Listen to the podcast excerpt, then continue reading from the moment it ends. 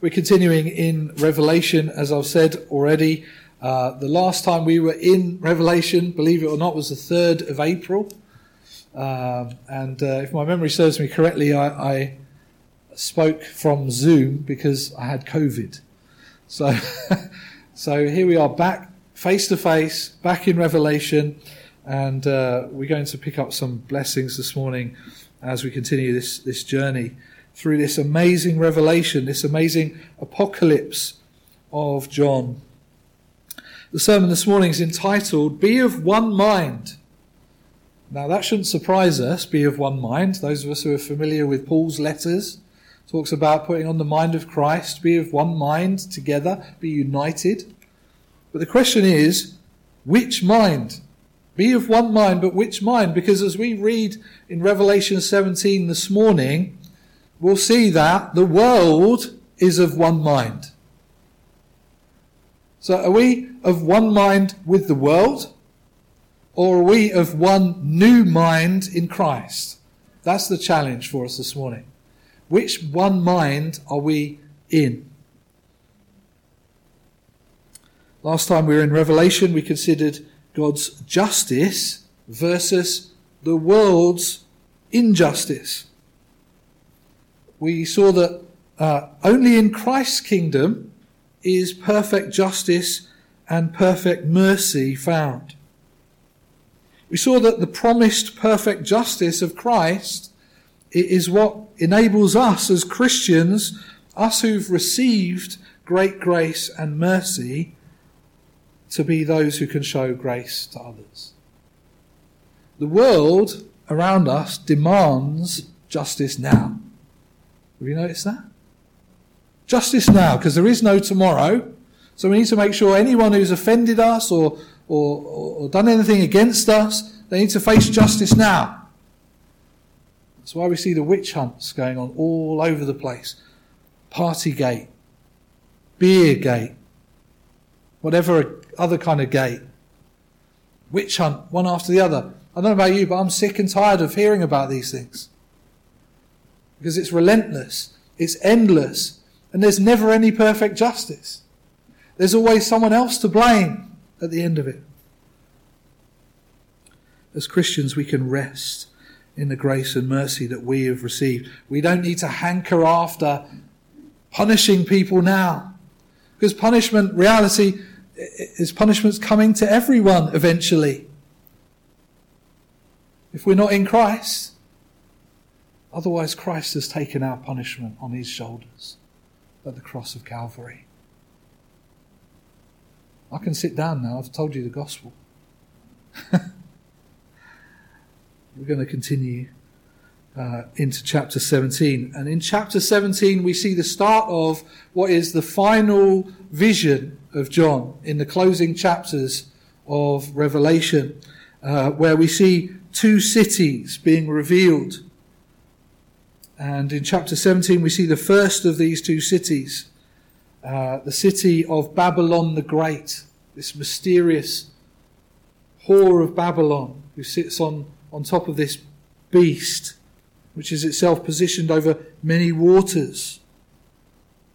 The other city, which we'll discover in more detail later on, is the city of God, the city to which we've all been invited the city to which, if we're Christ's bride, we are now involved in building that city and preparing it. But today's focus is going to be on this great and immoral city of Babylon the Great. We've seen her before. We've heard mention of her before. Uh, but now uh, the reality is that this marvelous yet corrupted city is being supplanted and replaced by God's greater and much more wonderful city. The question for us is not only which mindset are we going to have, but linked to that, which city do we prefer to live in? Which mindset are we adopting? And which city do we prefer to live in? Do we prefer to live in Babylon or we prefer to live in the New Jerusalem? We prefer to think like the world. and all its vanity? We prefer to humble ourselves and think like Christ. Why don't we read from Revelation 17? May God help us this morning to understand and be blessed by this word. One of the seven angels who had the seven bowls, that's the seven bowls of God's wrath, came and said to me, Come, I will show you the punishment of the great prostitute who sits on many waters. With her, the kings of the earth committed adultery, and the inhabitants of the earth were intoxicated with the wine of her adulteries. Then the angel carried me away in the spirit into a desert. There I saw a woman sitting on a scarlet beast that was covered with blasphemous names and had seven heads and ten horns. The woman was dressed in purple and scarlet, was glittering with gold, precious stones, and pearls. She held a golden cup in her hand, filled with abominable things and the filth of her adulteries. This title was written on her forehead Mystery, Babylon the Great, the mother of prostitutes and of the abominations of the earth. I saw that the woman was drunk with the blood of the saints, the blood of those who bore testimony to Jesus. When I saw her, I was greatly astonished. Then the angel said to me, Why are you astonished? I will explain to you the mystery of the woman and of the beast she rides, which has the seven heads and ten horns. The beast which you saw once was, now is not, and will come up out of the abyss and go to his destruction. The inhabitants of the earth, whose names have not been written in the book of life from the creation of the world, will be astonished when they see the beast, because he once was, now is not, and yet will come. This calls for a mind with wisdom. The seven heads are seven hills on which the woman sits. They are also seven kings. Five have fallen. One is, the other has not yet come. But when he does come, he must remain for a little while. The beast, who once was and now is not, is an eighth king. He belongs to the seven and is going to his destruction. The ten horns you saw are ten kings who have not yet received a kingdom, but who for one hour will receive authority as kings along with the beast. They have one purpose and will give their power and authority to the beast. They will make one they will make war against the lamb, but the lamb will overcome them because he is Lord of lords and King of kings, and with him will be his called, chosen, and faithful followers. Then the angel said to me, The waters you saw where the prostitute sits are peoples, multitudes, nations, and languages. The beast and the ten horns you saw will hate the prostitute. They will bring her to ruin and leave her naked. They will eat her flesh and burn her with fire. For God has put it into their hearts to accomplish his purpose by agreeing to give the beast their power to rule until God's words are fulfilled. The woman you saw is the great city that rules over the kings of the earth.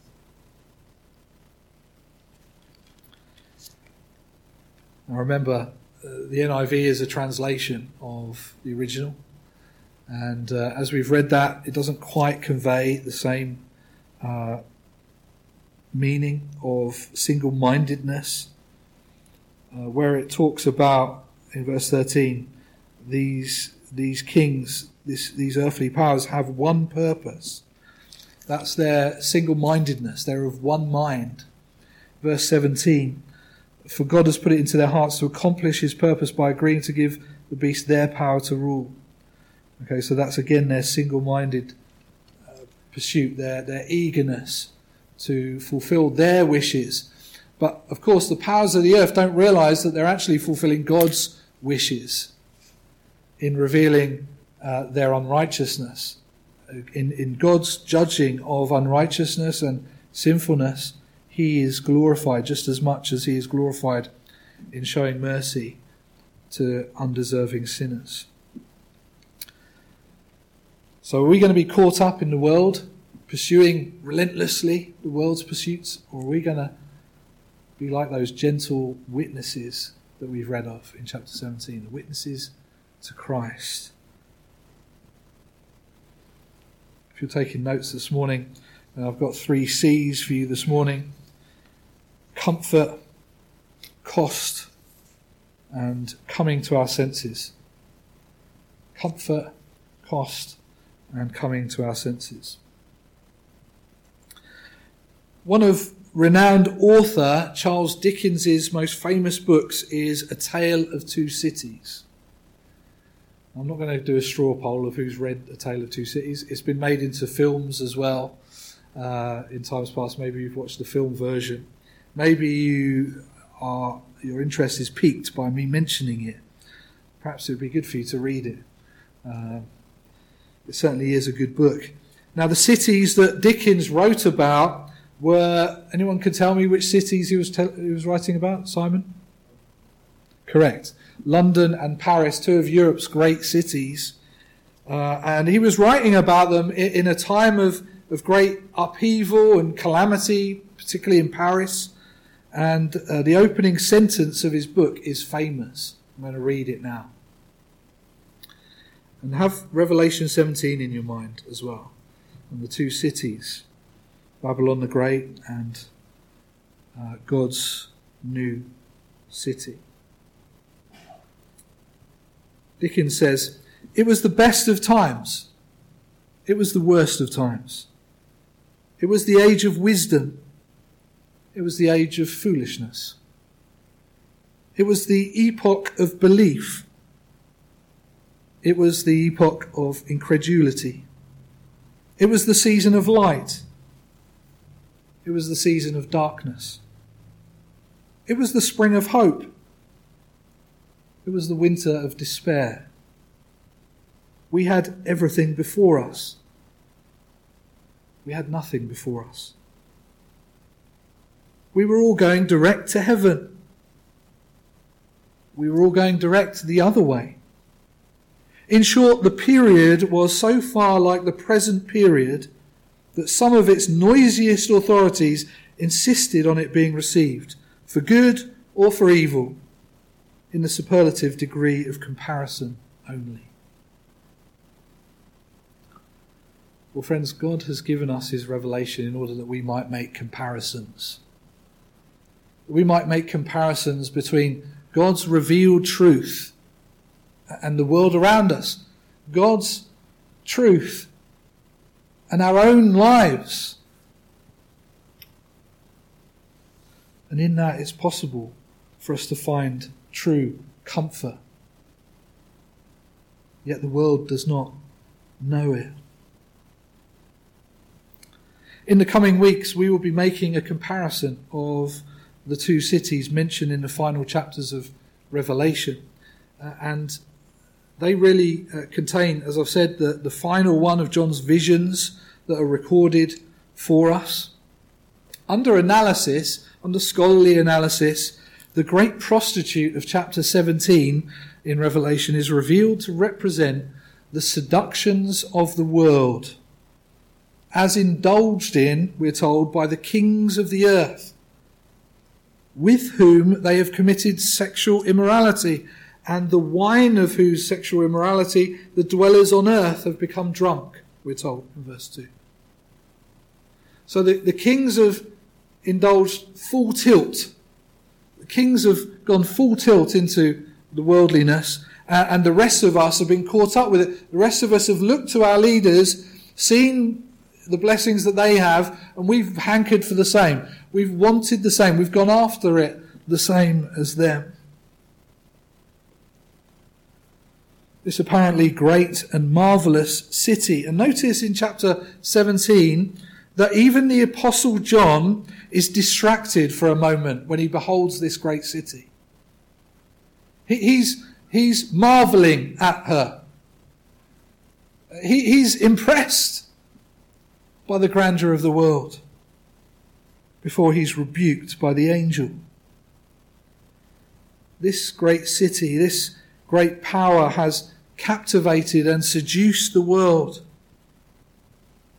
in order that the world would follow her indulgences, her many vices, and idolatries. And this is really idolatry is chiefly what the sexual immorality described here represents. Sure enough, there's plenty of sexual immorality in the world. We're well aware of that, aren't we? But biblically speaking, when, when sexual, sexual immorality is talked about in this kind of ontological way, it's talking about our spiritual immorality, our spiritual unfaithfulness. For in going along with this Babylon, this prostitute, a great many people have been caught up and destroyed. If you look at verse 15, it says, The waters that you saw where the prostitute sits are peoples, multitudes, nations, and languages. Although this prostitute, Babylon the Great, represents Rome, because she sits on a beast with, with seven heads, which represent the seven hills. Which city has seven hills? Brother? Rome. Roma. Roma was herself a goddess, just like Athens. Athena was the goddess of the city of Athens. Roma was herself a goddess. They, they deified the city, they, they worshipped her. From top to bottom, their allegiance was not to the God of creation, not to the God of the heavens, not, not to the God of uh, ultimate right and wrong and truth, but to gods of our own making. So many people, so many people that they are pictured as many waters. The great ocean of humanity caught up by the sinful world system not just in the days of the Roman Empire. Babylon the Great represents empires through the ages, represents the ongoing world system that still rules the roost today, apparently.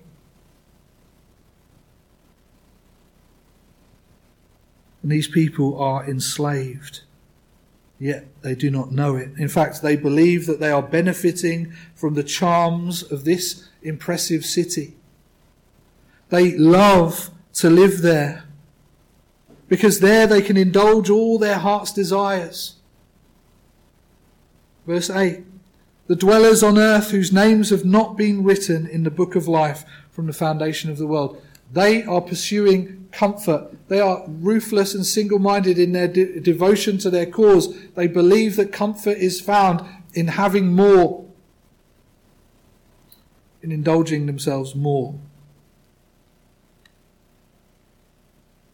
So, this great city of Rome, the city of the seven hills, is a fattened and drunken prostitute, leading a great many people astray because they marvel at her achievements, her grandeur. See how well dressed she is in scarlet and purple, with, with jewels aplenty. They marvel at her achievements, her grandeur, her power. They believe that she will provide all the comfort that they need. What about us, friends? Where is our comfort found? Do we find it in chasing after the world? Do we find it in promotions at work? Do we find it in bigger and larger and nicer homes or cars? Bigger portfolio of investments? Bigger pension pot?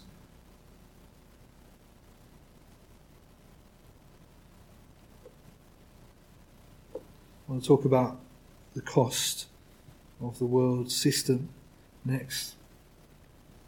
At, at the meeting on Friday, the youth were challenged over their fear of failure. How does failure make us feel? And how can our faith make a difference? Well, the same can be asked as we reflect on the great city of Babylon in John's vision. So many people are caught up idolizing the world system and the allure of the world's riches that are on display. Humankind relentlessly pursues more and more with an insatiable desire, thinking that it will comfort and fulfill us. Yet it will only lead to our doom. The world never spares time for failures. Have you noticed that? The world's not interested in failures or losers. But Jesus is. Our God is interested in failures, in imperfect people like you and me. The beast on which the great prostitute sits the powers and the authorities that it represents will, will ultimately destroy the city. Did you notice that at the end of chapter 17 of Revelation? In their greed and insatiable selfishness, those who pursue material things as ultimate will never be satisfied. Those who think that their comfort comes from creature comforts will never be satisfied as it says time and time again in scripture. For example, in 2 Peter chapter 2, it describes the destructive pattern of those who are insatiable for sin. Because the truth is that sin never finally satisfies. Oh, it may give pleasure for a brief moment, but it's a hungry beast that grows and grows.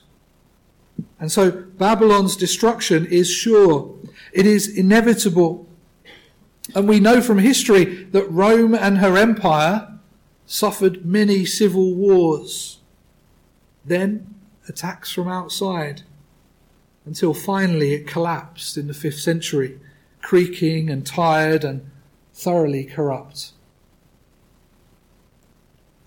When the world system collapses, as it does periodically, and as it will do ultimately when the Lord returns. What will we do? We must flee that doomed city for another safer and more blessed city, the New Jerusalem, which the Lord God Himself sustains and inhabits. And friends, the sooner we flee, the better. This truly wonderful and eternal city is the New Jerusalem. See, friends, despite all the brochures and advertising campaigns, Rome is not the eternal city. Christ's new Jerusalem is being built right now. As Jesus gathers his people in, have you entered Christ's kingdom? Do you have a new postcode? Or are you happy to remain at your old address because its benefits are way too comfortable? We've seen that it's all going to come crashing down eventually as the competing appetites for the world's limited resources overcome each other.